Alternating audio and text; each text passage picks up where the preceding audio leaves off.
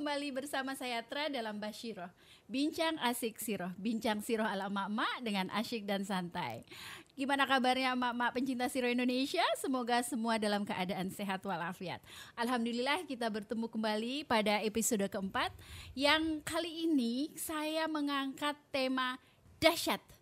Jadi apa mak-mak kalau bergabung dengan isi? Nah, setelah pertemuan atau episode kedua, ke satu, kedua, dan ketiga, kita sudah berbincang-bincang dengan emak-emak pencinta siroh yang ternyata mereka adalah anggota dari Indonesia Siroh Institute atau ISI. Nah, kali ini saya ingin menampilkan uh, lebih mendalam tentang isi uh, karena kan sesuai dengan pepatah um, kalau tak kenal maka tak sayang. Nah supaya kita lebih uh, menyayangi uh, which is saya tahu emak-emak Indonesia pencinta siro sudah menyayangi uh, channel ini ya. Tapi supaya lebih sayang kita yuk lebih mendalami lagi uh, mengetahui lebih dalam tentang Indonesia Siro Institute. Nah tamu saya kali ini saya mengundang dua emak-emak hebat ya. Beliau adalah Umi Yusdiana. Assalamualaikum Umi. Waalaikumsalam warahmatullahi wabarakatuh Mbak Tra. Sehat kabar ya? baik, alhamdulillah, Alhamdulillah. sehat. Dan Ibu Eva, apa kabar Bu Eva? Alhamdulillah. Ah, jadi gini, eh, karena kita sudah tiga kali pertemuan dengan pemirsa ya, saya sengaja ngundang Umi dan Bu Eva ya untuk menjelaskan lebih lanjut lah tentang isi ini gitu. Karena kan saya dengar Umi ini kan em, inisiator isi ya. Betul, inisiator. Berat ya Bu banget Eva ini ya? kayaknya. Oke, confirm gitu. Iya. Dan Bu Eva adalah eh, direktur pendidikan. Nah, kalau itu betul. itu juga. Oke, confirm ya, confirm. Alhamdulillah. Nah, kita akan berbincang-bincang eh, lebih mendalam tentang isi bersama beliau-beliau sebagai inisiator dan sebagai direktur eh, isi. Tapi sebelumnya, emak-emak pemirsa yang belum subscribe subscribe dulu dong ya supaya nggak ketinggalan episode-episode kita selanjutnya yang pasti akan lebih menarik. Dan juga jangan lupa nonton episode-episode kita yang sudah tayang ya sebelumnya silahkan. Jangan lupa subscribe, like, dan beri komen dan juga diberi eh, klik pada belnya untuk notifikasi setiap kali kita akan menayangkan em, tayangan episode terbaru kami. Oke, yuk kita mulai nih. Gimana nih Umi? Jadi sebenarnya Indonesia Sirih Institute atau ISI itu apa? Indonesia Siro Institute itu adalah sebuah lembaga yang yang mana lembaga itu tempat eh, muslimah menimba ilmu. Eh, lebih lebih khususnya sih ilmu siroh, tapi ya secara umum sih kita juga belajar eh, sejarah eh, dinasti-dinasti tentunya ya. Eh, kemudian siroh ini juga kita tentu harus berlanjut dengan uh, khilafah rosyidah ya kelas khilafah rosyidah. Jadi uh, itulah uh, kurikulum utama kita di dalam lembaga isi ini. Uh, sebagai layaknya sebuah lembaga ya kita punya visi misi gitu ya. Kemudian ada uh, program ya program jangka panjang, program jangka menengah, program jangka pendek gitu ya. Ya seperti lembaga yang lainnya lah gitu ya. Uh, itulah kira-kira uh, uh, kalau mau kalau kalau ditanya tentang apa sih isi itu iya. gitu ya. Kira-kira ya, Ya, seperti itulah. Lembaga pendidikan lah Lembaga ya. pendidikan Nah, gitu. latar belakang Umi ya sebagai inisiator itu membentuk em, lembaga pendidikan ISI ini apa latar belakangnya? Kok Eh, tiba-tiba gitu? Ah, ya, pengen ya bikin sebetulnya nggak ah, sebetulnya gitu nggak. Oh, tiba-tiba tiba-tiba. karena saya ini kan hari-hari bergaulnya memang sama emak-emak dari majelis taklim ke majelis taklim gitu. Nah dari pengalaman panjang itulah ya kemudian muncul satu eh, satu ide karena karena itu sebetulnya berangkat dari sebuah keprihatinan gitu ya. Eh, kayaknya dari pengamatan ya dari pengamatan saya lah khususnya gitu.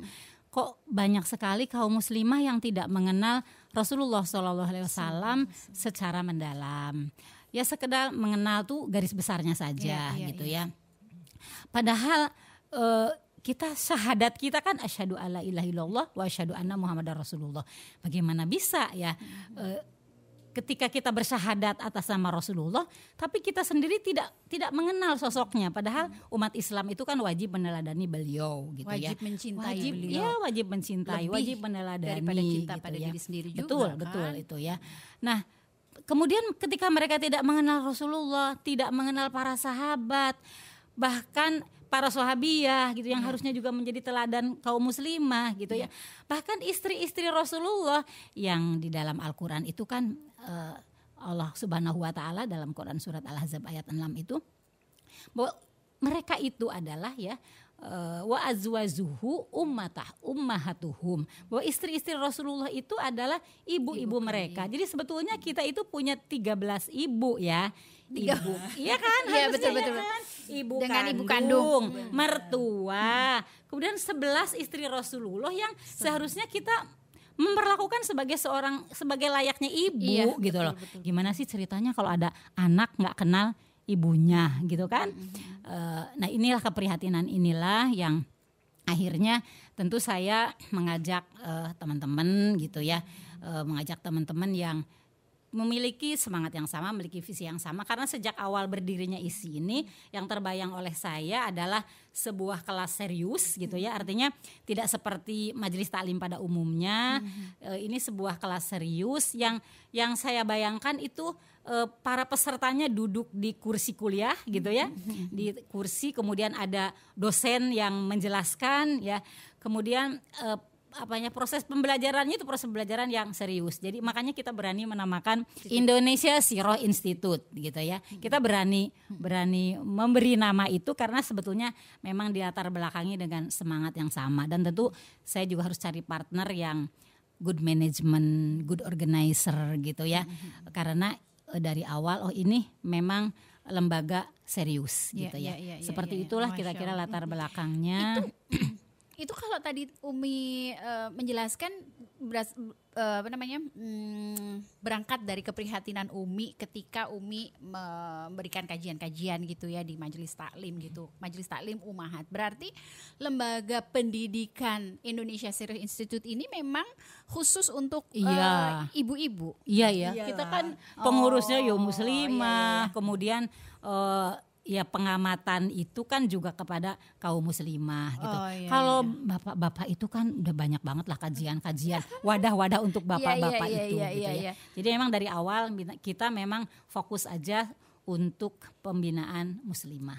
Oh, oke oke Kita lebih connect lah ya. Iya, iya. kan Jadi kita juga tahu Iya, kebutuhannya. iya, iya. Apa sih kebutuhan eh, emak-emak Iya, seperti itulah Nah, kira-kira.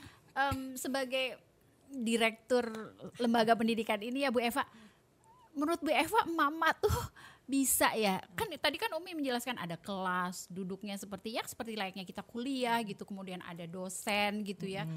Eh, manajemennya juga good management gitu kan. Berarti kan kuliah lagi gitu. Nah, apakah emak-emak itu mampu gitu loh? Aduh, saya pengen nanya lebih lanjut tentang itu. Dan juga pengen tahu sih be- gimana metodenya isi ya dalam memberikan ilmu kepada emak-emak itu. Tapi sebelumnya saya ingin eh, menampilkan atau saya ingin mengajak Umi sama Bu Eva untuk melihat video hasil survei tim Indonesia Zero Institute ya tentang bagaimana pendapat emak-emak Indonesia tentang belajar sejarah atau khususnya sirah nabawiyah. Sebentar, Dan juga jangan suka underestimate sama emak-emak. Kan ada istilah the power of emak-emak. emak. Ya, Iya, iya, iya, Coba iya. kita lihat gimana nih. Yuk kita lihat nih bagaimana mereka eh, terhadap sirah. Bagaimana kesan belajar siroh atau sejarah Islam? suka suka belajar siroh lebih ke perlu atau butuh sih bukan sekedar senang atau tidak senang kalau pas topiknya lagi seru suka sih sama sejarah cuman kalau pas lagi apa kan itu eh, sejarah hafalan banyak banget tuh. Jadi kadang-kadang ada sih part-part yang emang nggak disukain gitu jadi kayak yang males juga ngapalin kayak gitu. Seru sih eh, cuma karena sejarah Islam itu kan banyak gitu jadi agak susah buat ingat di otak gitu.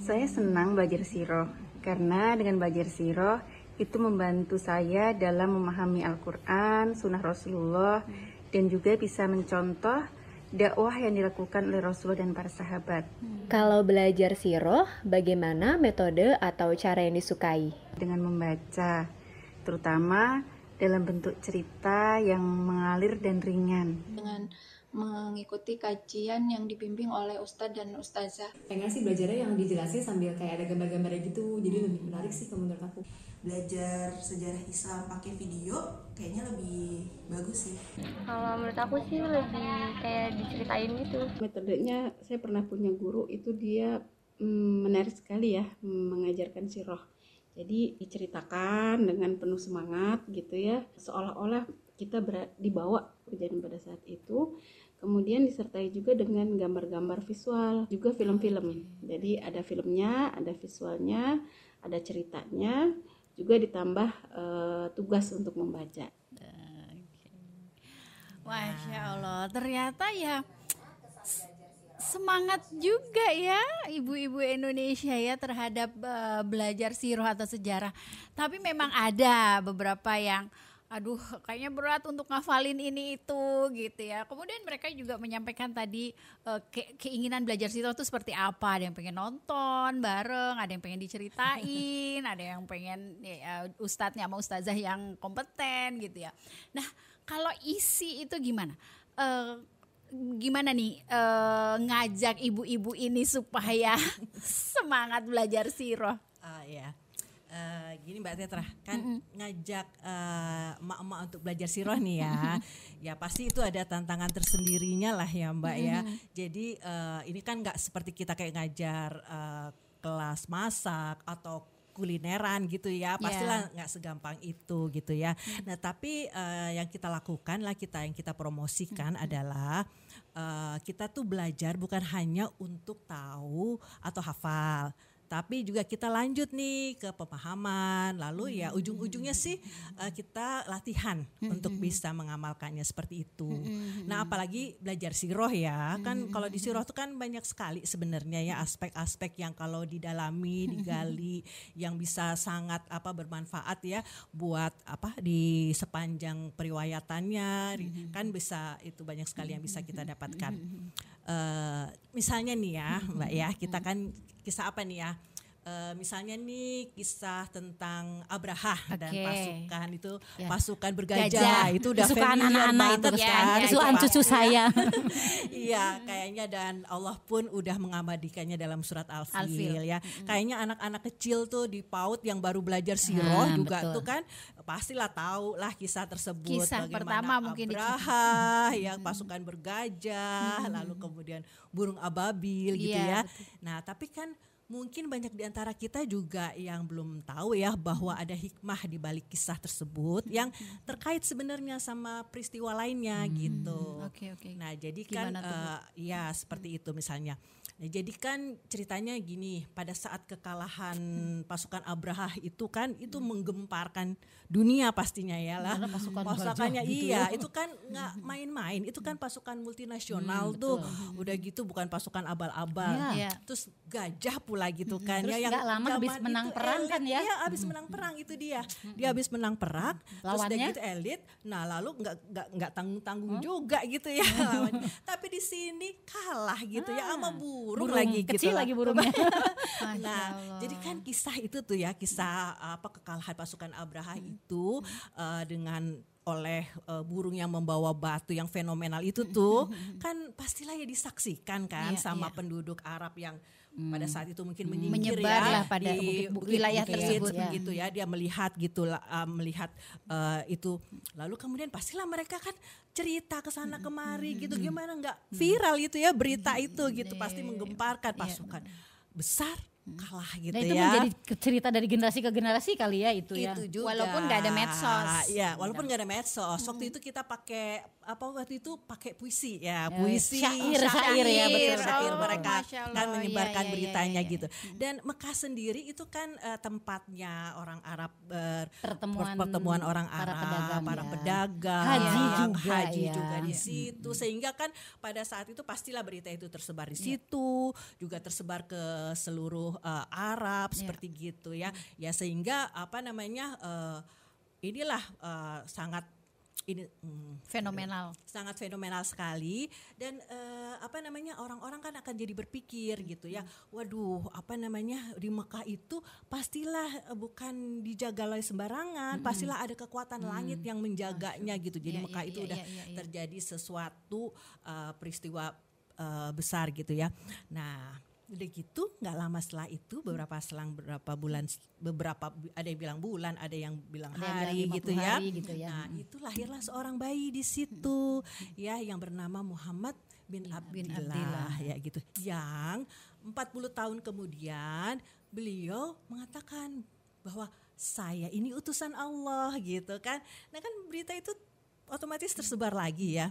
Dan orang-orang tuh bertanya kan utusan Allah dari mana? gitu dari Mekah Hmm, gitu iya, nah iya. nyambung kan Nyambung jadi ya. ceritanya Iya. gitu Jadi ya. Berarti orang sebetulnya udah kenal Orang-orang- Mekah ya, jadi orang-orang kan tuh Jadi itu sudah skenario Allah ya iya, sebetulnya ya. Orang-orang tuh berpikir Sakralisasi utusan Allah. Ya nggak heran lah ya. Allah Iya. mengirimkan utusannya di tempat yang memang sudah dijaga Hmm, seperti iya, itu, iya, sudah iya. tempatnya Jadi itu ada sudah penjagaan dilindungi. spiritual. Iya, Nah, jadi itu. Mekah itu sudah dipromosikan sebetulnya Iya. ya, sudah dipromosikan sejak 40 tahun sebelum kenabian. Iya. Ya, dan Mekah tuh tadinya sebenarnya su- sudah terkenal ya, Hmm. tapi akan makin terkenal lagi dengan peristiwa itu Sebelum gitu belajar ya. sirah kita nggak tahu ya. Nggak Iya, ya. Allah. tahu. Kayaknya kisah tuh kayak terpisah-pisah gitu. Betul, betul. Nah, jadi dengan demikian ya kalau kita baca data, kita pendalam apa melakukan pendalaman lagi sebenarnya banyak tuh kisah-kisah ya, ya, kisah-kisah hikmah. banyak yang kita bisa pelajari dari kita ambil dari siroh.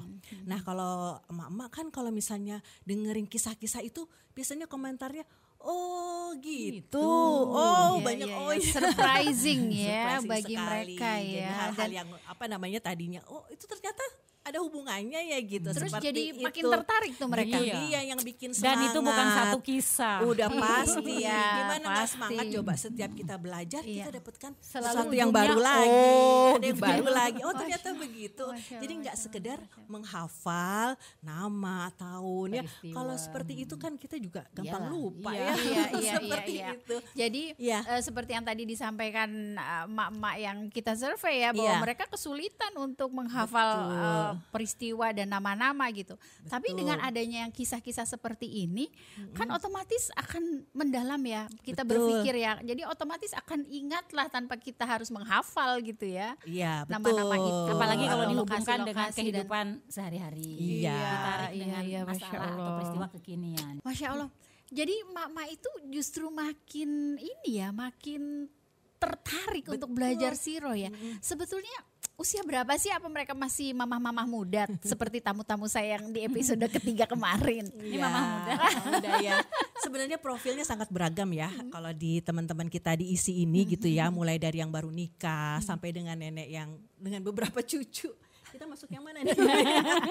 ya, seperti itu. Lalu kalau dari sisi usia pun ya dari ada yang 26 tahun sampai yang lahir tahun 62 juga ada di situ. Waduh, usia Jadi 26 benar-benar- sama 62 ya, Masya jadi, Allah. nah jadi apalagi kan kalau untuk profilnya kan kemarin juga udah ketemu beberapa ya kita macam-macam sih dari ada dokter, dokter, Ada gigi, ada fotografer. fotografer, ada uh, sosialita, aktivis sosial maksudnya gitu ya. Lalu pengusaha juga ada. Tapi yang pasti semuanya Desainer, ibu rumah ya. tangga Ya. deh pokoknya semuanya ibu Masya rumah Allah, tangga gitu Masya makanya. Iya, yang semangat belajar sirah. Allah. Umi, kalau saya tadi dengar Umi udah cerita tentang eh, latar belakang isi, kemudian juga Bu Eva menceritakan bagaimana sih cara untuk eh, meningkatkan motivasi emak-emak untuk belajar siroh gitu ya.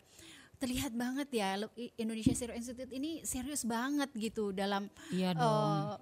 Sesuatu yang dikaitkan dengan Rasulullah harus serius. Pastilah Masya semangat Allah, kita, Allah. gimana enggak sih? iya. Nah, melihat kondisi emak-emak isi ya dari 26 tahun sampai kelahiran 62 gitu Variatif. ya. Ada yang variatif dokter, banget, banget. yang Bukan ibu cuma usianya biasa. ya. Usia, Nah, itu gimana itu caranya isi untuk apa namanya mampu menyamakan gitu ya eh, keilmuan mereka gitu, metode-metode apa aja gitu yang yang, yang disampaikan. pasti nyambung dari tadi itu memang perlu komunitas sih ya karena memang kalau enggak tuh kita dengan kesibukan yang macam-macam seperti itu pulang dapat pelajaran ya udah ambiar langsung gitu pastilah ya kalau nggak ada pengikatnya seperti Benar, benar, itu iya oke nah jadi tapi di samping dapat pelajaran tadi kita juga nambahin ini program-program internal nih gitu misalnya Oke, kan oke. kita punya program baca bareng baca Iya, bareng iya. ini. Nah kan ini nih. Ya, ini kan buku wajib kita nih, buku Oh, jadi uh, Arhekul Mahrum. ini yang ya. dibahas. Rohikil Mahtum Ya, ini yang oke, direkomendasikan. Ini Syekh Mubarak Furi, Iya, ya, iya, iya iya, kan? Ini buku wajib kita nih. Jadi buat Nah, tapi Tebal kalau juga ya. Kalau kita harus baca minimal tiga kali. Tebel juga Bukan ya. sekali. Jadi, nah kalau kelahiran nih 62, disodorin gitu Baca ya. Buku setebal ini nih 800 halaman loh gitu ya untuk baca kan mikir juga nih. Wah, gimana? Mana sempet gitu ya baca buku gini gimana caranya. Nah, jadi memang kita kita siasati dengan ada namanya program kita tuh 2121 Hatam Mubarak Furi gitu. Waduh, keren. Apa nih? Apa nih? Bukan nonton bioskop dong ya? Ya. Nah jadinya kita nih uh, punya program baca bareng. Jadi sehari itu kita baca tiga lembar aja. tiga Sebetulnya, lembar Umi. sebetulnya Iya. tiga lembar. Tiga lembar itu kan Oke. paling 10 menit. Bisa lah Iya, ya mak minum kopi pagi. Iya, mak-mak bisa lah ya curi-curi waktu untuk uh, apa Kurang namanya malah. baca seperti itu. Nah, lalu kemudian kan itu sepekan udah 21 lembar. Iya, Nah, kita targetin tuh, kita tandain tuh. Nah, nanti jadi kan dalam 21 pekan selesai buku ini iya, gitu. dapat hadiah. Oh, artinya Iya. 21 21 21 lembar per pekan selesai dalam Dalam 21 hari eh 21 pekan. Masya Ya lama nggak tuh nggak ya? Nggak Kan yang penting kan alhamdulillah selesai baca Iya, benar, bukunya insya Allah. Bukan satu buku, bukan cuma satu buku Nah, loh. nah, Iya, nah, yang Ada yang tiga kan, juga. Yang penting kan eh, habit membaca. Iya, betul, betul, betul, betul, betul. Jadi kita bisa ya nanti tambah buku yang lain lagi gitu ya. Eh, dan yang penting ada hadiahnya loh Mbak Tra. Seneng banget loh itu kalau Iya, dapat iya, hadiah. Iya, buat emak-emak tuh yang paling penting Jangan-jangan kan penting Sebetulnya hadiahnya tuh bukan yang uang, bukan apa, talenan cinta gitu kan. Tapi aduh saya dapat talenan nih gara-gara selesai baca. Pokoknya mama-mama gitu. banget lah ya, mama Iya, banget apa lah yang ya. brownies gitu yang kecil tapi Iya, iya, seneng iya, lah iya, itu. iya, iya, Dan Allah. jangan lupa ya, kalau saya kan udah nenek nih, kan bilang, eh ini loh nenek nih, Jidah nih dapat hadiah ini karena membaca. Gitu, itu kan pelajaran lah. Motivasi lagi buat Iya, anak-anak ya, iya. buat motivasi. cucu-cucu ya, Nah, selain itu kita kan juga ada kisah tiga menit. Nah itu apa namanya dari pelajaran yang kita dapat, ya gitu kita bisa ambil tuh mana yang ingin kita ceritakan kembali dalam waktu tiga menit aja. tiga menit dalam bentuk voice notes gitu ya kita rekam di situ. Ya judulnya ya bisa topiknya bisa kelahiran Rasulullah misalnya atau hijrah ke Habasyah jahiliyah ataupun kisah sahabat gitu ya. Jadi nanti setelah kita belajar, share setelah belajar bikin kayak rangkuman gitu Iya, tapi bisa. di voice note. Oh, iya, waduh. nanti kita keren share banget, keren di antara banget. teman-teman Oh, seperti itu. iya, iya, Hitung-hitung latihan menceritakan Iya, kembali. benar, benar, latihan benar. ngomong maksudnya. Iya, iya, iya. Terus apalagi ya? Ada lagi kita eh, narasi, tayang narasi. Nah, itu Oke, juga benar tayang seperti narasi. tapi dalam bentuk tulisan. Kalau tayang narasi, narasi pendek atau quotes gitu ya. Iya, iya, nah, iya, itu iya. kita tampilkan Iya, apa iya. namanya di grup nih semuanya kita sharing di grup gitu. Iya, iya, iya, Masya Allah. Terus apalagi ya? Oh ya, ada juga nonton video bareng nih buat yang Iya. senang nonton video. Ada tadi, Ya, ada tadi yang iya. pengen nonton video bareng. Yang masuknya itu lewat film. Nah, kita nonton Omar ya gitu. Nggak usah panjang-panjang. Sepekan tuh satu satu episode, satu episode, aja. cuma Nanti 40 kalau menit. menit ya, kita iya, iya. kan Terus nanti kesan kita di ulang. grup. Yang penting kan kita Masya ulang lagi, kita Ih, ulang seru lagi. banget ya Allah, saya mau nih sekolah di sini. Eh, ada satu lagi Seru nih Mbak. Tra. Ini si Roh Talk. Nah, itu yang paling Ah, seru tuh. satu yang paling Ditunggu-tunggu. iya. Padahal lama banget kan itu ya dari jam 1 sampai hampir maghrib itu. apa tuh? Apa tuh si roh Nah, jadi tuh? kita mengulang lagi pelajaran yang sudah pernah dibahas sama Tapi sama Ustadz ya. tentunya. Jadi sama Ustadz. Jadi kita dalam bentuknya ngobrol ya diskusi lah, diskusi. Nah, tapi kebalikannya nih, kita yang Ditanya ditanyain sama Ustadz. tuh Oh, tentang topik oke. tersebut. Kayak Betul, ujian sebetulnya gitu. sih itu materi Kayak ujian sih nggak? Sebetulnya cuman dibikin ngobrol santai. santai. Kita ngobrol Oh. santai. Padahal pertanyaannya juga bukan pertanyaan biasa sebetulnya. awalnya sih kita diem semua, tegang gitu ya. Nggak berani jawab takut Nggak berani salah. jawab takut salah, malu. Tapi karena ustadznya juga masya Ya, Allah kita ya juga kita. karena santai ya, jadi insya Allah kita jadi lama-lama biasa juga, lama-lama cair Oh gitu. ya, jadi seperti malah itu. ya sudah terbiasa lah ya Betul. mama isi ini mungkin untuk diskusi atau ya berdebat menampilkan eh, data-data gitu ya. Ih hebat banget itu mungkin udah setara dengan lulusan S3 ini kalau saya bilang. Emak nih kita me- Jangan canggih. sama emak-emak. Iya iya benar benar benar benar benar masya Allah. Iya. Nah tentunya ini semua kan juga apa besar dari pengaruh narasumber kita nih Iya, gitu betul. Oh, ya biar ini iya. nggak bisa kan. Alhamdulillah nih kita dapat bimbingan dari uh, Ustadz. Asep Sobari Ya Allah, jadi yang memba- kasih, membimbing kita.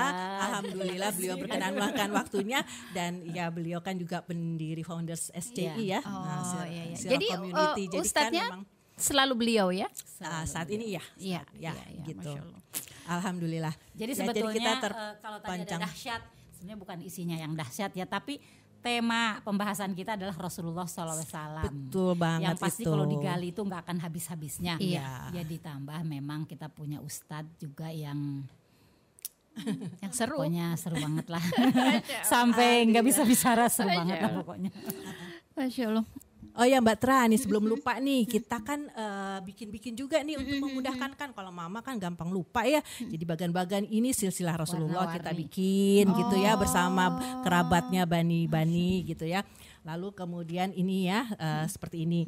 Lalu kemudian kita juga ini kan yang penting kalau pemula tuh belajar kronologis ya. Iya. Jadi jangan sampai apa namanya kita tuh eh, apa namanya belajarnya ke sana kemari ya. Betul, Jadi ini kita juga bikin nih kronologisnya ya. Jadi yang eh, periode Mekah gitu ya. Habis itu bagaimana periode Madinah nih peristiwanya banyak nih. Kalau nggak ditulis begini kan kita nggak tahu nih nih peristiwa ini kapan ya terjadinya. Pada saat itu Rasulullah umurnya berapa ya? Di tahun berapa? iya, Nah iya, kan iya. dengan kita apa mama dikasih lihat seperti ini. Oh iya ya. Jadi pada tahun itu oh Rasulullah tuh waktu perang tuh usianya udah segitu loh.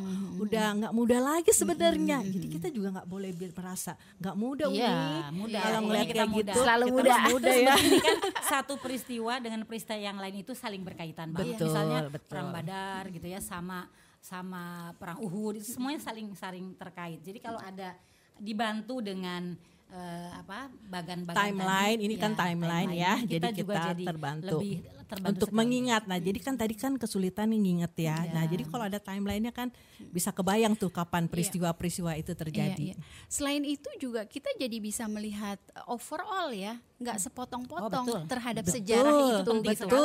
Melihat secara global gitu, utuh gitu ya. betul karena pasti saling terkait Iya, antara satu betul, peristiwa betul, dengan betul, peristiwa betul, yang betul, lainnya betul. Betul. Top TOP. Jadi kan nih kalau saya lihat tuh kayaknya serius banget nih isi itu. serius tapi santai. serius tapi santai Kita menikmatinya. Se- kita nikmat yang paling serius. penting itu Nah, kita itu. enjoy ya Umi ya Karena kita kita, enjoy kita sering feedback juga ya kepada eh, peserta gimana kesannya misalnya dari program-program itu apa yang paling disukai kita tanya kok ke mereka gitu ya. Tapi masya Allah Jadi alhamdulillah jadi semangat. ini eh, beda ya dari lembaga-lembaga pendidikan saya tahu yang lain ya. Misalnya kita kuliah gitu kan. Itu kan eh, kegiatannya ya udah kuliah. Nanti ada tugas, ada UTS, ada UAS ya. Kalau isi kan nggak ada UTS, nggak ada UAS dan nggak ada tugas-tugas yang seperti apa gitu. ujiannya Tapi tiap hari. tugasnya tuh fun gitu ya, fun ya bikin voice note kayak mungkin bikin reel sekali ya. Nah Oh. itu yang berikutnya nih yang sekarang Iya kita ya, lagi masuk ke masuk situ. itu masya Allah. Jadi eh, ya memang metodenya beda kalau saya lihat nih isi ini hebat. Nah Umi sebenarnya apa sih Umi cita-cita Umi ketika membuat isi itu? ya selain tadi latar belakang yang tadi ya. eh, eh, ya saya kan banyak bukan banyak lagi lah setiap hari interaksi saya kan memang dengan emak-emak gitu ya. Eh, dan juga sering mendengar keluhan emak-emak gitu kan. Jadi kita tahu nih kebutuhan emak-emak itu apa gitu. Eh, sebetulnya yang yang saya pengen banget ya yang saya inginkan bahwa muslimah itu cerdas gitu ya. Bagaimana menjadi muslimah yang yang cerdas bisa mengatasi masalah-masalahnya gitu kan. Eh apa namanya tidak tidak dikit-dikit mengeluh, tidak dikit-dikit eh, apa namanya konsultasi gitu ya. Kemudian dia juga bisa mengambil peran-peran gitu ya sesuai dengan kapasitasnya. Kan kebanyakan emak-emak sekarang itu eh, inferior gitu ya. Oh saya mah nggak bisa, ah, saya mah gitu ya. Nah padahal ya eh, Allah Subhanahu Wa Taala dengan kesempurnaan sifatnya itu itu menitipkan eh, sifat-sifatnya kepada hambanya kepada manusia. Jadi pada diri kita itu ada sifat-sifat Allah yang dititipkan kepada kita, yang tugas kita adalah untuk mengeluarkan tuh potensi atau sifat-sifat kebaikan itu ya kita keluarkan. Ya memang eh, kreatif itu bukan bakat gitu. Kreatif itu bukan bakat, tapi bisa diasah. Nah, adanya komunitas ini kita bisa saling mengasah gitu ya. Saling mengasah sehingga potensi emak-emak itu kemudian keluar gitu. Oke. Dan itu terbukti ya Banyak ya. Umi ya. Iya, Ternyata ya, gitu Umi ya. Luar biasa gitu ya. Kalau nggak dipancing nggak keluar Nah, Umi ya. gitu, kita emang harus dipancing-pancing gitu. Nah, eh, saya mau cerita ya. Boleh kan saya cerita? Boleh, boleh banget. Di sini tempatnya berkisah. Ya, sebetulnya gak usah banyak-banyak tapi dua aja, dua tokoh aja. Sama-sama namanya Asma, Asma binti Abu Bakar, Asma eh, binti Yazid gitu ya. Eh, saya cerita dari Asma binti Yazid dulu deh Oke. gitu ya. Beliau adalah eh, mewakili Sahabiah dari Sahabiah Ansor gitu ya. Itu beliau itu mendapatkan eh, gelar eh, Khotibun Nisa. Begini, kenapa saya ingin cerita ini karena eh, banyak tuduhan gitu ya, terutama dari ya serangan-serangan kaum feminis lah yang suka menuduh Islam itu tidak mengakomodir perempuan. Islam itu tidak memberikan tempat yang layak untuk perempuan. Sepertinya memahami ayat waqorna fi buyutikunna itu kamu tuh tempatnya di rumah aja, kayak nggak bisa ngapa-ngapain gitu. Iya. Padahal kalau kita lihat sejarah gitu ya, sejarah itu per- perempuan selalu eh, mendapatkan tempat dan selalu mengambil peran di di dalam peradaban Islam itu sejak bahkan sejak di masa Rasulullah SAW. Ini yang yang saya ceritakan ini Asma Iya. binti Yazid itu dekat dengan Rasulullah, dekat sekali dengan ibunda Aisyah gitu. Dan Rasulullah SAW itu bahkan memberikan gelar kepada beliau itu tadi khotibun nisa atau eh, o- kalau bahasa Indonesianya orator wanita gitu ya Oke. karena keberaniannya beliau Khotib ya, khotib Khotib. memberi Iya, ada keberanian kata-kata khotib. beliau berorasi di depan di depan sahabat loh itu sebetulnya Sahabat itu riwayat sahabat tuh ya, laki-laki berarti iya, kan? gitu. Iya, betul. Dan beliau menyampaikan orasinya untuk menuntut kewajiban bukan menuntut hak gitu. Kalau sekarang kan rame-rame menuntut hak. Demo. Kalau ini menuntut kewajiban kan ya gitu. Itu kan luar biasa Masya Allah ya. Tapi eh, bukan bukan hanya itu prestasi beliau, beliau juga mengikuti beberapa pe- perang-perang yang penting dalam Islam gitu ya. Tapi ada hal yang kontradiktif di satu sisi beliau ikut perang gitu kayaknya kok gagah banget gitu kan. Tapi ternyata ada profesi beliau itu sebagai make up artist gitu ya. Jadi ketika ketika Ibunda Aisyah menikah itu itu yang yang yang make upin itu beliau gitu Asma binti Yazid gitu ya. Jadi Multi talent berarti multi Umi ya. talent gitu ya dan itu kan bukti dalam sejarah bahwa oh peran wanita itu ada besar gitu kan dalam peradaban Islam gitu. Nah, itu kan memang kelihatan beliau bagaimana perannya di luar rumah gitu. Eh, kalau kita melihat kisah Asma yang satu lagi yaitu Asma binti Abu Bakar, beliau itu kan kalau kita tangkap seperti ibu rumah tangga gitu ya karena kalau di di peran-peran di luar itu kecuali nanti ya yang di kecuali nanti di masa mudanya gitu. Tapi artinya eh, mungkin kita terlewat ya karena kan kadang-kadang sejarah itu ada yang kosong di satu Iya. masa kosong gitu Iya, ya. iya. Tapi kita membaca eh, Asma itu di usia muda karena beliau kan lahirnya 14 tahun sebelum Rasulullah diangkat menjadi nabi gitu ya. Tetapi di 14 tahun itulah beliau masuk Islam gitu ya. Nah, ketika Rasulullah berhijrah berarti 13 tahun kemudian di usia 27 tahun beliau mengambil peran yang sangat luar biasa. Kan posisi Rasulullah waktu hijrah itu kan dikejar-kejar. Itu keputusan Darun Nadwa Muhammad dibunuh. Jadi Rasulullah tuh diinteli, dimata-matai, dikejar yang kalau ketemu bakalan dibunuh. Dan dibunuhnya bukan oleh satu orang kan, oleh perwakilan kobilah-kobilah Iya. gitu ya. Itu. Nah, Asma kok berani ya mengambil peran bagaimana petugas logistiknya Rasulullah ketika Rasulullah sedang bersembunyi di di Gua Gua Sur gitu. Eh, Gua- Gua Dan dia, Sur. dia pula yang dihadapi loh itu Iya, sebenarnya kan Iya, sama Abu Jahal Abu Jahal itu. akhirnya mencari beliau Mencari dia. ditempeleng katanya, ditempeleng sama Abu Jahal sampai anting-antingnya itu copot. Itu masya Allah dan da- dari lisannya tidak keluar. Di mana ayahmu? Di mana ayu? Itu nggak keluar gitu. Kan luar biasa lah. Kemudian akhirnya beliau beliau juga hijrah. Ternyata waktu beliau hijrah itu sedang hamil besar. Hamilnya yaitu Abdullah bin, bin Zubair yang kelak menjadi khalifah juga nanti ya gitu. Eh, itu dalam keadaan hamil besar sekitar 400 kilo lah ya dari Mek- dari Mekah ke Madinah itu naik onta panas gitu. Kan luar biasa banget itu gitu ya.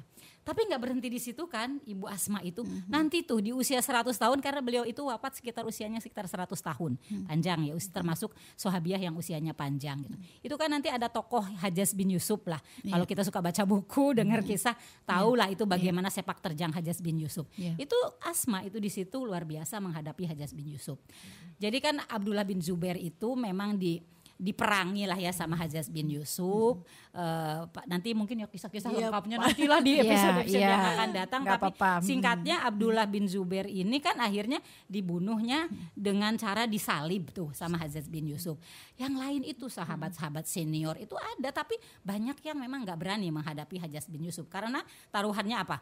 Dibantai Iya, gitu ya. iya, iya. Siapa yang menurunkan jenazahnya? Asma. Ibunya, Ibunya. sendiri yang usianya 100 tahun berani menurunkan jenazah anaknya yang disalib. Dan nggak berhenti di situ. Itu Hajjaz bin Yusuf didatengin gitu. Yang lain aja bersembunyi dari Hajjaz bin Yusuf, kalau Asma mendatangi untuk marah gitu kepada Hajjaz bin Yusuf.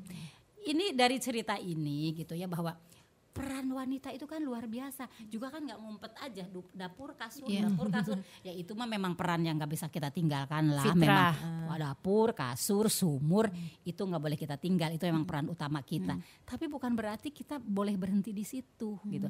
Nah ini yang sebetulnya kita ingin mewadahi muslimah kemudian dengan belajar siroh kita akan belajar kepada sosok-sosok yang luar biasa gitu yang tampil di hadapan kita. Kemudian kau ini para muslimah ini melihat sosok Iya. itu. Karena ustadz kita kalau berkisah kayak kayak kisah itu hadir ya. Kayak kita tuh kayak ada loh di di situ gitu. Itu kelebihan perlu nonton film ya. gitu ya. Oh, iya. seperti itu. Nah harapannya kan dengan dengan belajar siroh itu dan ada komunitas saling mengasah gitu. Sehingga tadi tadi itu kecerdasan yang tersembunyi itu bisa nampak bisa bangkit. Sehingga kita bisa mengambil peran gitu ya. Seperti itulah eh, apa namanya cita-cita Iya, cita-cita iya, iya, seperti iya. ternyata itu menjadi cita-cita bersama. Kita, kita, sama-sama. ketemu sama Bu Eva ketemu sama teman-teman yang Iya, lainnya gitu ya oh ternyata gabunglah di situ Iya. ya jadilah ini yang namanya isi Masya Allah. Jadi memang eh, isi itu berusaha untuk mm, menggali potensi dari ya, ya, potensi, emak-emak lah. mengasah Karena potensi ya sudah pasti punya potensi setiap Iya, manusia iya, itu kan. iya. Hanya masalahnya diasah atau tidak diasah dan di sinilah eh, fungsi atau cita-cita dari isi ya untuk Iya, mengasah iya. potensi emak-emak. Hebat Umi, hebat. Terus gimana tuh Bu Eva? Kan gini ya, beberapa waktu yang lalu kan saya mengundang beberapa tamu yang juga merupakan eh, peserta isi ya. Itu saya menilai atau saya melihat bahwa mereka itu punya giroh atau semangat yang tinggi terhadap belajar eh, siroh. Terus mereka juga punya eh, apa namanya kecintaan yang besar terhadap Rasulullah dan juga ke apa namanya keistiqomahan ya dalam menjalankan apa-apa yang sudah mereka pelajari gitu. Ya eh, jadi ketika mereka mempelajari sesuatu kemudian meras eh, mereka apa internalisasi gitu kan kemudian mereka laksanakan dalam kehidupan sehari-hari mereka gitu. Nah itu gimana isi bisa membentuk ya membentuk rasa-rasa yang seperti ini tuh gimana Sebenarnya sih ya alhamdulillah waktu kita mulai kelas ini gitu kan masih sebelum pandemi ya di uh, awal 2019 gitu. Jadi kita ya dalam bentuk kelas seperti biasa kita Oke, bertemu ya. Oke. offline, kita bertemu, kita berkenalan gitu ya. Nah, terus kita juga berkesempatan nih untuk bikin grup-grup belajar gitu. Jadi membentuk suatu komunitas lah seperti itu. Jadi bikin tugas bareng, mungkin sesekali di rumah si ini, di rumah ibu ini seperti Oke. itu. Jadi terbentuklah tadi eh, perkenalan itu gitu. Nah, walaupun datanglah pandemi, Maaf, maaf. Jadi seperti dipersaudarakan ya. Dipersaudarakan. Ya, kayak kas, apa peristiwa hijrah ya. Iya dipersaudarakan antara muhajirin dan ansor. soalnya kan semangat kita semua naik turun, nggak Hmm, semuanya semangat dalam saat yang sama gitu. Iya, iya. Ad- juga satu kali mungkin yang ini apa namanya sedang sibuk, Hmm, iya. ada permasalahan yang lain. Iya. Ya kalau kita nggak ada satu komunitas yang mengingatkan, Iya. ya sulit ya sepertinya ya. Apalagi ini kan itu tadi banyak sih kegiatannya seperti itu. Nah, jadi walaupun nanti eh, berikutnya datang pandemi, kita teruskan sih kegiatan itu walaupun bentuknya online. Jadi tetap kelasnya ada Iya, gitu iya, ya. Grup-grup belajar juga tetap ada, kegiatan-kegiatan yang tadi itu tetap ada gitu ya. Nah, jadi eh, grup diskusi di WhatsApp lah yang jadi perekat Iya, kita iya, ya. iya, iya. Perekat kita baik di kelompok kecil maupun di kelompok besar gitu. Karena perlu dah kita untuk saling mengisi, ya saling menyemangati. Ya, Iya. semangat itu kan betul, di maintenance. betul Iya, harus iya, harus iya, karena iya. kalau enggak ya begitu. dan beliau itu yang Apalagi- paling telaten deh gitu karena kan ya namanya juga orang kan Iya, macam-macam iya, ya iya. gitu Iya, iya, iya. Alhamdulillah. Saling mengingatkan lah itu penting banget. Ini yang berbeda dengan isi ya eh, emak-emak Indonesia. Ini lembaga pendidikan siroh yang rasanya komunitas. Kalau saya dengar tadi ya. Iya, iya, iya. Jadi Iya. dipersaudarakan supaya mereka akrab dan kemudian diskusi Betul, bisa berjalan lebih betul. alami di antara mereka. Dan informasi ya. pun kan juga Tercipta ada masuk tuh semua. Bah, Kan. itu dia chemistry itu penting. Masya Allah. Nah Umi, udah seru banget tadi pembicaraan kita ya. Nah di ujung pembicaraan kita nih, saya pengen tahu deh, apa sih yang menjadi goal setting dari hadirnya isi ini? Oh ya. Cita-cita bersama kita ya apa ya? Ya tentunya eh, visi misi ini kan juga cita-cita kami ya. Iya, iya. Yaitu eh, tadi melahirkan generasi masa depan yang gemilang kan ini emak-emak. Emak-emak itu kan madrasatul ula gitu Iya, ya. betul. Dia kan yang akan melahirkan generasi itu. Nah, bagaimana caranya melahirkan generasi? Nah, kita suguhkan siroh agar mereka bisa belajar dan meneladani generasi terbaik di masa silam. Jadi bukan Iya. hanya cerita-cerita, kok emak-emak belajar siroh cerita masa lalu? Ya karena kita punya cita-cita agar emak-emak ini belajar dari masa lalu untuk mendidik generasi masa depan gitu itu Iya, ya. iya, iya, iya. Kemudian ya banyak sih goal settingnya tuh banyak gitu. Mama kan suka banyak mau ya gitu. Nggak apa-apa dong di-share, Umi. Kemudian kita juga ingin tuh mengedukasi masyarakat, mengedukasi umat gitu ya eh, tentang siroh ini gitu. Ini salah satunya kita bikin podcast ini kan Oh, sebetulnya iya, agar iya. apa ya? Agar menularkan semangat siroh ini betul. kepada Yang lebih eh, banyak lagi emak-emak yang ya. lebih banyak lagi. Iya. Dan jangan lupa ya, kita juga bikin program lainnya selain podcast ini, Iya. yaitu eh, vlog ya. Vlog itu eh, ini ya, eh, kita eh, kita apa namanya kita pelajari ini. Iya. Kita ceritakan lagi. Kita ceritakan lagi per isi temanya buku gitu ya. Iya. Jadi sekitar 50 lebih eh, episode nantinya Iya. Eh, akan akan apa namanya mengisahkan ini. Jadi untuk emak-emak ya yang masih merasa kesulitan, uh buku tebal banget ya bukunya. Ya udah sambil baca buku dengerin juga vlog kita. Kita, iya. Kan cuman 7 sampai 10 menit itu vlognya tapi sudah merangkum isinya gitu ya. Iya. Kita mau tayang loh insya Allah. Tayangnya itu tanggalnya cantik Dua. banget kayak itu. Tanggal 2, Dua. bulan 2, Tahun. du tahun 2022 gitu. ya. Jadi insya Allah ini nggak lupa nih ya. Eh, Umi, teman-teman. Eh, jadi em, mama kalau yang udah punya bukunya silakan eh, bawa buku sekalian Ya, eh, sambil ya, sambil sambil nonton ya, tayangan. nonton Ya, tayangan. Gitu. Eh, tapi kalau yang belum punya bukunya nih Umi, eh, judul bukunya apa Umi? Rohikil Mahtum yang tadi Oh, disampaikan karena itu iya. juga menjadi buku wajib kita. Kalau kita sih Kita suruh bilangnya Syekh Mubarak Furi. Ya, Syekh Ah, Mubarak Puri, iya, se- iya, ya, iya, karangan iya. Syekh Mubarak Puri. Oke. Kalau kita mah suruh baca tiga kali gitu ya. Iya. Nanti kita ini sekali gak apa-apa gitu Nah, ya. Mama yang pingin ikut merasakan keseruan keseruan belajar siroh, Ya. silahkan siapkan bukunya dan pantengin YouTube Indonesia Siroh Institute. Ya karena itu di vlog juga di channel yang Iya, sama ya. iya. Ada lagi ya, Ah, ada lagi. apalagi, ya Umi? Goalnya ya kita ingin menawarkan solusi kehidupan. Jadi mama tuh biar nggak mudah galau, Iya. biar nggak dikit-dikit konsultasi, dikit-dikit curhat di status gitu ya. Kita menawarkan solusi kehidupan. Kenapa? Karena kan siroh itu tutorial tutorial Al-Qur'an ya. Eh, jadi ketika Al-Qur'an kan teori ya. teks gitu ya. Bagaimana mengamalkan ayat ini? Yuk kita lihat Rasulullah mengamalkan ayat ini bagaimana? Bagaimana Rasulullah berumah tangga? Bagaimana sahabiah ini menyelesaikan masalah? Itu kan jadi kita ingin menawarkan ini loh ada solusi. Ya, sekarang kan banyak parenting, tapi parentingnya konsepnya parenting barat. Padahal di dalam siro itu banyak banget pelajaran parenting ya. Iya, gitu jadi kan ya. bisa Iya. didapat juga Umi ya Iya. ternyata di si- Masya dengan belajar sirah bisa juga dapat itu semua. Nah, kemudian juga yang paling penting adalah kehadiran isi ini harapannya adalah bisa memberikan kontribusi untuk bangkitnya peradaban Islam gitu. Masya Ya besarlah cita-citanya. Masya Allah dahsyat Umi dahsyat. Mohon doa ya, mohon doa amin, ya. Amin amin amin Insya Allah. Jadi ya belajar siroh itu seka- em, sambil menyelam minum air ya belajar tentang Rasulullah. Tapi tadi seperti Umi sampaikan Ya. bisa juga mengetahui tentang parenting, psikologi dan Iya, lain-lain tentu ya. Nah dahsyat ya. Mak-mak pencinta siroh Indonesia eh itulah isi ya lembaga pendidikan yang concern ya terhadap eh, siroh dan terhadap eh, memajukan eh, kecerdasan umat ya khususnya umahat. Masya Allah sang- sangat-sangat menginspirasi ya. Nah em, tadi dari seluruhnya yang kita dengarkan gitu ya kita bisa mengambil kesimpulan juga bahwa eh, untuk belajar siroh agar efektif itu bagi emak-emak ya kita memang butuh komunitas dan juga metode yang tepat ya seperti halnya yang tadi disampaikan. Nah, mudah-mudahan isi eh, bisa menjadi eh, wadah ya yang menjembatani generasi saat ini ya dengan generasi terbaik zaman Rasulullah SAW. Masya Allah.